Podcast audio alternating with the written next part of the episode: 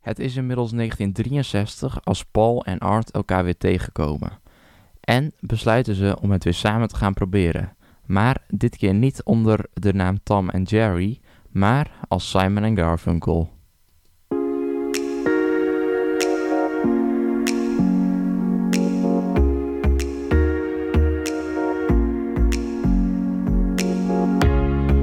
Welkom en leuk dat je luistert naar de derde aflevering van het tweede seizoen van YesFM de podcast.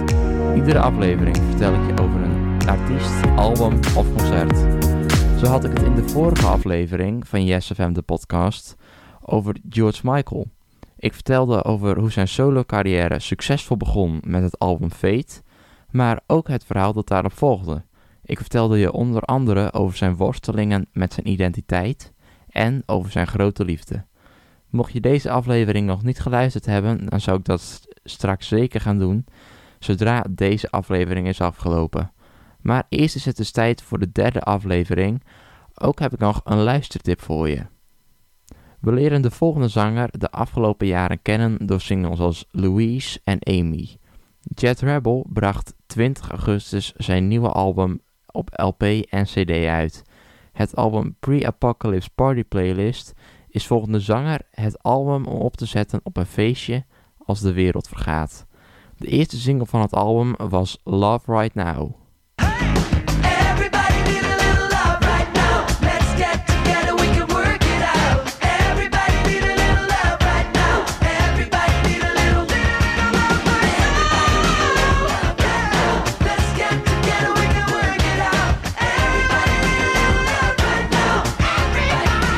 Je hoorde Jet Rebel met de eerste single van zijn nieuwe album Pre-Apocalypse Party Playlist. Je hoorde Love Right Now.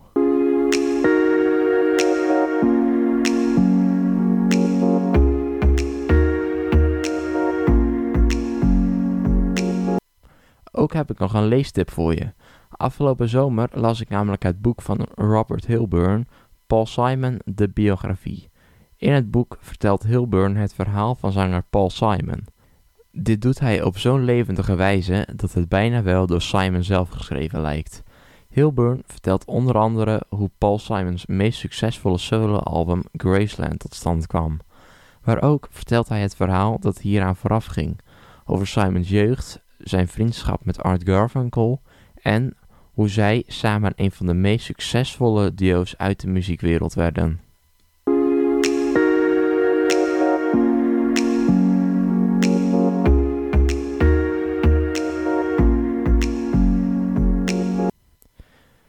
De muziek van Simon en Garfunkel wordt vaak bestempeld als saai.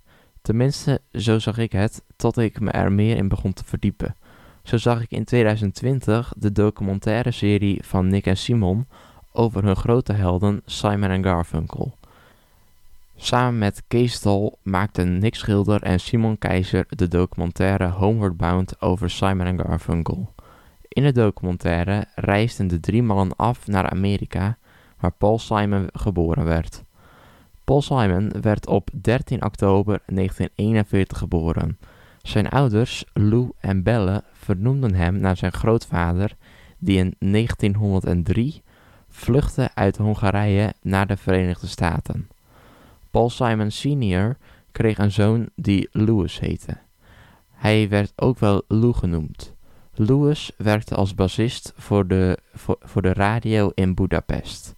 Later ging hij in de Verenigde Staten onder de naam Lee Sims werken voor een radiostation. Ook trad Louis op in een aantal orkesten en tv-programma's. Louis ontmoette Belle in 1937, toen zij een weekendje weg was met een paar vriendinnen. Snel daarna kregen de twee verkering. En nog een jaar later, op 15 september 1938, trouwden Louis en Belle Simon. Op 13 oktober 1941 werd hun eerste zoon geboren. Hij werd vernoemd naar Louis zijn vader, Paul Simon. Hij bracht zijn jeugd door in New Jersey, maar het gezin woonde niet meer in de Garden State. Nadat Belle haar broers vrouw was overleden, vroeg hij of Pauls moeder ook een tijdje bij hem kon komen wonen, om voor zijn zoon Jerry te zorgen. Dit zorgde ervoor dat Belle haar man wel een tijdje moest achterlaten. aangezien Louis zijn werk niet zomaar achter kon laten. Deze verhuizing bracht Paul Simon naar Key Gardens Hill. Hier zou Paul de eerste 20 jaar van zijn leven blijven wonen. Lee, de broer van Belle, woonde op 72nd Avenue.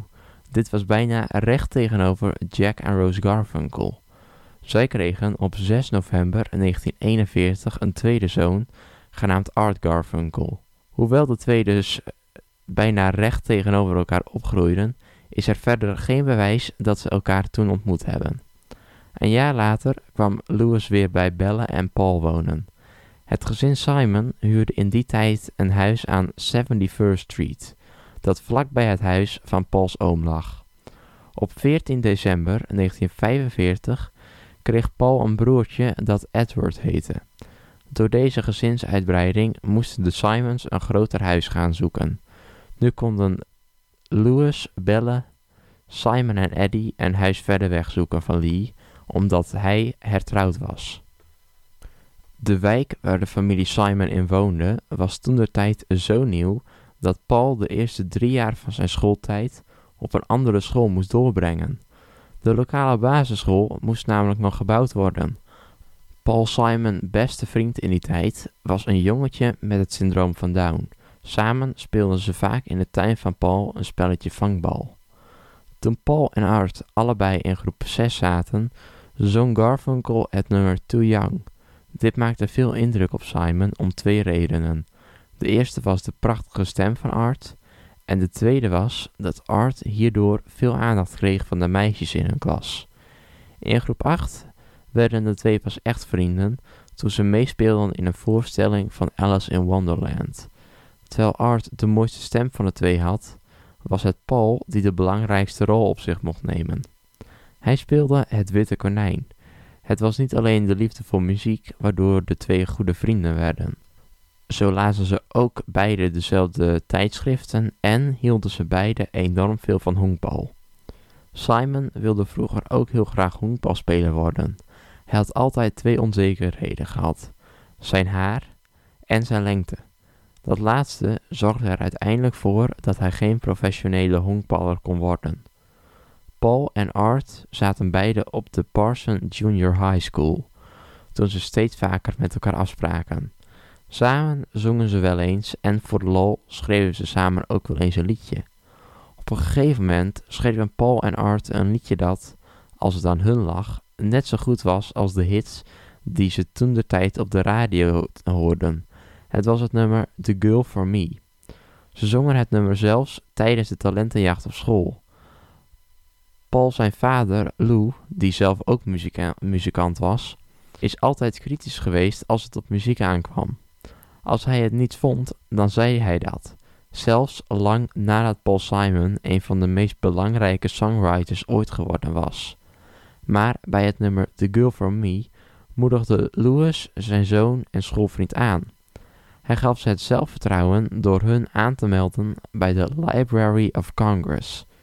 Zo werden ze ook aangemoedigd door Charlie Murnstein. Hij was de vader van een van hun klasgenootjes. En belangrijker nog, hij was ook het hoofd van Apollo Records. Apollo Records was een onafhankelijke platenmaatschappij, die vooral bekend stond door de doo-wop, gospel en jazz die zij opnamen. Charlie was onder de indruk van Paul omdat hij veel wist over muziek en omdat hij goed wist hoe een hit gemaakt werd. Zo zou Charlie aan Paul advies gevraagd hebben over nummers die bij de platenmaatschappij waren opgenomen. De rest van het jaar 1955 gebruikten Paul en Art om een ander nummer af te maken. In diezelfde tijd verscheen er een man die niet alleen het leven van Paul veranderde, maar van iedere tiener halverwege de jaren 50. Zijn naam was Elvis Presley. Paul was vooral fan van Elvis zijn vroegere werk, nog voordat hij was overgestapt naar platenlabel RCA. Hij hield van de muziek die hij had gemaakt samen met Sam Phillips bij Sun Records. Zulke muziek wilde hij ook maken. In diezelfde tijd gaan Paul en Art iedere middag langs bij kleine platenmaatschappijen die hem willen ontvangen. Op 16 oktober gaat het duo naar Sanders Recording Studio aan 17th Street. Hier nemen Paul en Art voor $10 het nummer Hey School Girl op. Hey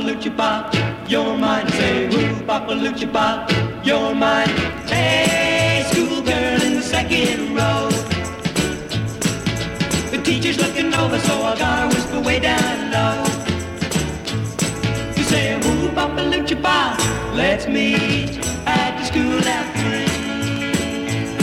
She said, hey, babe, but there's one thing more. Our school is over at 4:30. Baby, when we're older than a weekend day. Ooh, let's wait. Toevallig was diezelfde dag Sid Prosen aanwezig bij Sanders in de studio. Toen hij Hey School Girl hoorde, heeft hij waarschijnlijk gedacht dat hij zijn eigen Everly Brothers had gevonden. Prosen vertelde Paul en Art dat hij graag hun nummer wilde uitbrengen. Prosen was de eigenaar van het label Big. Ondanks wat de naam doet vermoeden, was dit maar een heel erg klein label. Maar Paul en Art waren niet in een positie dat zij dit aanbod konden weigeren. Vervolgens stonden Paul en Art in een kantoor naast hun ouders, want aangezien zij nog minderjarig waren, moesten hun ouders hun handtekening zetten onder het contract. De volgende dag namen ze het nummer op. Prosen zat nog met één probleem. Hij vond de namen Paul en Art maar niks, net als Simon en Garfunkel. Daarom kwam Prosen met de naam Tom en Jerry. Dit kwam niet door het bekende ijssoort, dat bestond namelijk in de jaren 50 nog niet. Prosen kwam bij de naam Tom en Jerry door de bekende tekenfilmfiguurtjes. Als achternaam koos Art Graf, naar zijn liefde voor het maken van grafische voorstellingen. Paul koos de naam Landis, naar Sue Landis, het meisje op wie hij toentertijd verliefd was. Hey School Girl werd een hit. In de weken dat Jailhouse Rock van Elvis Presley bovenaan de hitlijsten te vinden was, stond Hey School Girl op plaats 49. Het is 1958 als Paul en Art voor het eerst uit elkaar gaan. Art werd zo gekwetst door deze breuk dat hij er nooit helemaal overheen zou komen. Toen Prosen aan Paul vroeg of hij al nieuwe nummers had geschreven voor een volgend album, liet hij de nummers aan de directeur horen. Een aantal nummers waren in dezelfde stijl als het nummer Hey School Girl, maar andere nummers waren meer in de stijl van Elvis. Prosen vroeg of Paul deze nummers misschien solo wilde opnemen. Om net als zijn groot idool de nummers op te mogen nemen, was iets dat Paul niet kon weigeren. En dus nam hij onder de naam True Taylor de nummers op. Dit deed hij alleen zonder te overleggen met Art. Hierdoor was Art zo erg gekwetst dat dit uiteindelijk leidde tot hun eerste breuk. De nieuwe singles van Tom en Jerry en van True Taylor flopten allemaal. En uiteindelijk praten Simon en Garfunkel 5 jaar lang niet met elkaar. Garfunkel ging vervolgens studeren aan de Columbia Universiteit. Hij deed de studie architectuur. Simon zou advocaat worden. Hij deed zijn studie vooral om zijn ouders een plezier te doen, maar vaak kwam hij niet eens opdagen. In de jaren die volgen gaat Garfunkel verder met zijn studie. Ook Simon gaat verder met zijn studie. Maar daarnaast hield hij er een studentenbaantje op na. 'Smiddags ging hij bij platenmaatschappijen langs en voor $50 nam hij demo's van nummers op voor andere artiesten. In 1963 komen Paul en Art elkaar weer toevallig tegen en besluiten ze om het weer samen te gaan proberen. Maar dit keer niet onder de naam Tom en Jerry, maar als Simon en Garfunkel.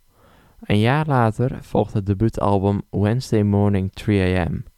Op dit album stond ook de eerste en akoestische versie van The Sound of Silence. Er zijn mensen die denken dat het nummer gaat over de moord op president John F. Kennedy. Maar volgens Simon was dit niet zijn bedoeling.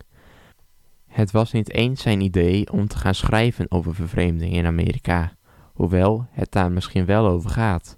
Simon kreeg het idee voor het nummer tijdens zijn studie literatuur. Volgens Paul vormde zich daar het begin voor het nummer. Hij schreef The Sound of Silence toen hij demo's opnam voor andere artiesten. En omdat zijn baas niet veel aan hem had gehad, bood hij nummers aan die hij zelf schreef. Maar zodra hij het nummer The Sound of Silence had geschreven, nam hij ontslag. Hij wilde complete controle over zijn eigen nummers. De plaat Wednesday Morning 3 a.m., waar The Sound of Silence op stond, flopte.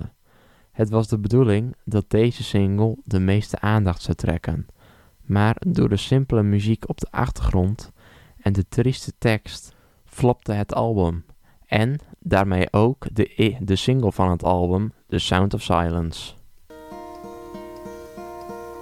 Hello darkness my old friend, I've come to talk with you again, because a vision softly creeping left its seeds while I was sleeping, and the vision that was planted in my brain still remains within the sound of silence.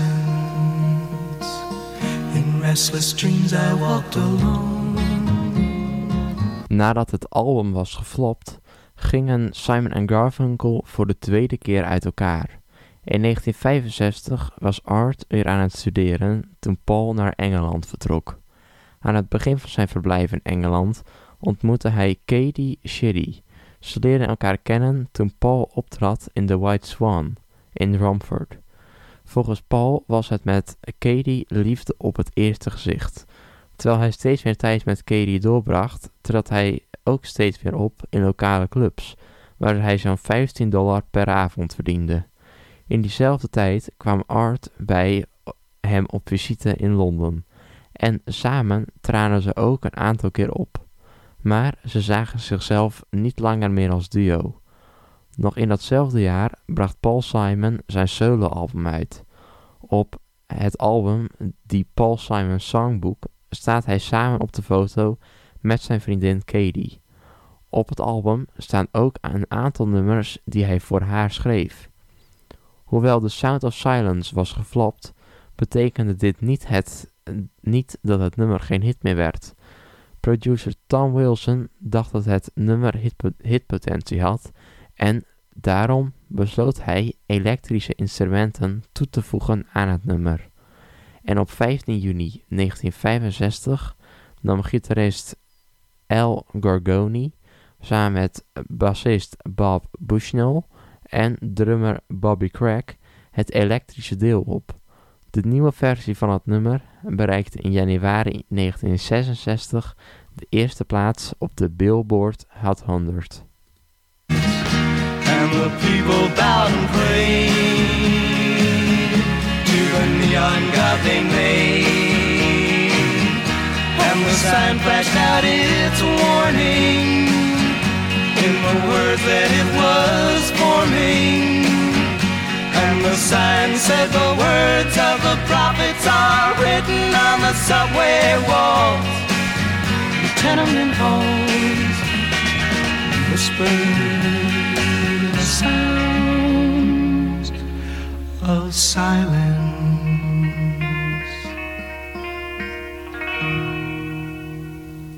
Paul Simon hield echt van Katie. Dat bewijst het nummer Homeward Bound wel.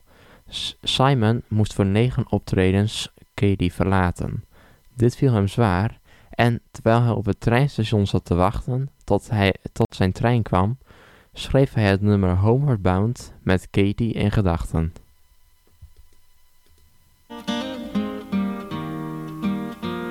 I'm sitting in the railway station, got a ticket for my destination. On a tour of one night stands, my suitcase and guitar in hand, and every stop is neatly planned for a poet and a one-man band. Homeward bound, I wish I was homeward bound. Home, where my thoughts escaping, home, where my music's playing, home, where my love lies waiting silently for. every day is an endless stream of cigarettes. Tenminste, dat is het verhaal dat door onder andere Simon de wereld in is geholpen. Maar de waarheid is eigenlijk dat Paul Simon moest rennen om de trein te halen. En dus heeft hij nooit tijd gehad om het nummer op dat moment te schrijven. Nadat de nieuwe versie van The Sound of Silence een hit werd, keerde Paul terug naar Amerika.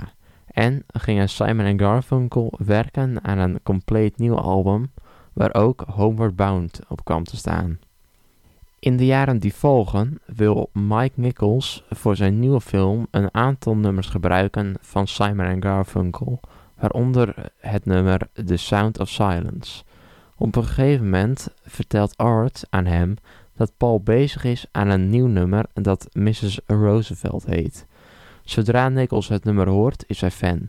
De titel wordt nog veranderd in Mrs. Robinson en het wordt gebruikt in de film The Graduate. And here's to you, Mrs. Robinson. Jesus loves you more than you will know. Whoa, whoa, whoa. God bless you, please, Mrs. Robinson. Heaven holds a place for those who pray. Hey, hey, hey. Hey, hey, hey. We'd like to know a little bit. Paul en Katie leefden beide hele verschillende levens. Katie leefde een rustig leventje in Londen met een paar goede vrienden en Paul was de helft van het populairste duo van de jaren 60. Twee levens die bijna onmogelijk waren om samen te brengen. En uiteindelijk groeiden Paul en Katie dan ook uit elkaar. Een paar maanden na zijn breuk met Katie begonnen Simon en Garfunkel weer ruzie te krijgen. Volgens Simon was de aanleiding van veel ruzies dat Art de concerten niet serieus genoeg nam. Ze kwamen meestal apart aan in de stad waar ze moesten optreden. Op een dag besloot Art erheen te gaan liften. Hij stapte in bij een paar mensen, waarna de man zegt dat Garfunkel lijkt op die ene zanger. Simon, en je weet wel, die andere jongen, zei de man tegen Art, waarop de zanger antwoordt met: dat ben ik, Art Garfunkel. Waarna die man roept: hou me niet voor de gek. Art Garfunkel zou nooit gaan liften. Op het laatste moment komt Garfunkel aan in het stadion, waardoor Simon enorm gestrest is. En Garfunkel is enorm geïrriteerd, omdat iedereen alleen maar aan Paul Simon denkt en hem vergeet. Zulke irritaties groeiden in de laatste 2 jaar naar een hoogtepunt. Dit zorgde er dan ook voor dat het laatste Simon en Garfunkel album, Bridge Over Troubled Water, meer een soloalbum van Paul Simon leek. Begin 1969 zat Paul Simon op een avond een van zijn favoriete gospelalbums te luisteren. Ondertussen zat hij met een gitaar in zijn hand een liedje te schrijven. Het werd het nummer dat een van zijn allergrootste hits werd, Bridge Over Troubled Water. Sail on, silver girl. Sail on by. Your time has come to shine. All your dreams are on their way. See how they shine.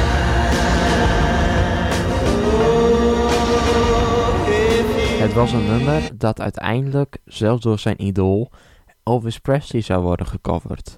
Het was een nummer waarin veel mensen troost zochten, net als Paul Simon zelf. Paul schreef het namelijk toen het net uit was met Katie en toen er ook een breuk met Art Garfunkel dreigde. Garfunkel was namelijk vertrokken omdat hij gevraagd was om mee te spelen in de nieuwe film Catch-22. Hierna werd hij meteen weer gevraagd voor de volgende film met Mike Nichols. Een paar dagen voor zijn vertrek vertelde hij het pas aan Paul Simon. Garfunkel begreep niet waarom Simon hier zo'n probleem van maakte. In de tijd dat hij weg was, kon Paul toch liedjes schrijven en tegen de tijd dat hij terug was, konden ze die samen mooi gaan opnemen. Maar Simon zag dit niet zitten. Het voelde alsof hij de tekstschrijver was geworden van Art Garfunkel. De dagen van Simon en Garfunkel waren voorbij. Nadat Art Garfunkel terugkeerde van de filmset, nam het duo het laatste album op. Op het nummer Bridge Over Troubled Water lijkt het wel alsof alleen Garfunkel het nummer zingt. Dit kwam hem goed uit, want tijdens dit nummer stond hij alleen op het podium. Terwijl Simon wachtte dat Art hem het podium opvroeg, gebeurde dit niet. In plaats daarvan nam hij het applaus alleen in ontvangst, waardoor het leek alsof hij het nummer had geschreven. En dat terwijl hij er niet eens bij was geweest. Mijn favoriete nummer van Simon en Garfunkel is The Only Living Boy in New York. Het is ook niet moeilijk te raden over wie dit nummer gaat. Hij zingt het voor ene Tom. Dit is verwijzing naar de tijd van Tom en Jerry. Op het moment dat Simon het nummer schreef, is Art vertrokken uit New York om een film op te nemen. En is Paul Simon the only living boy in New York.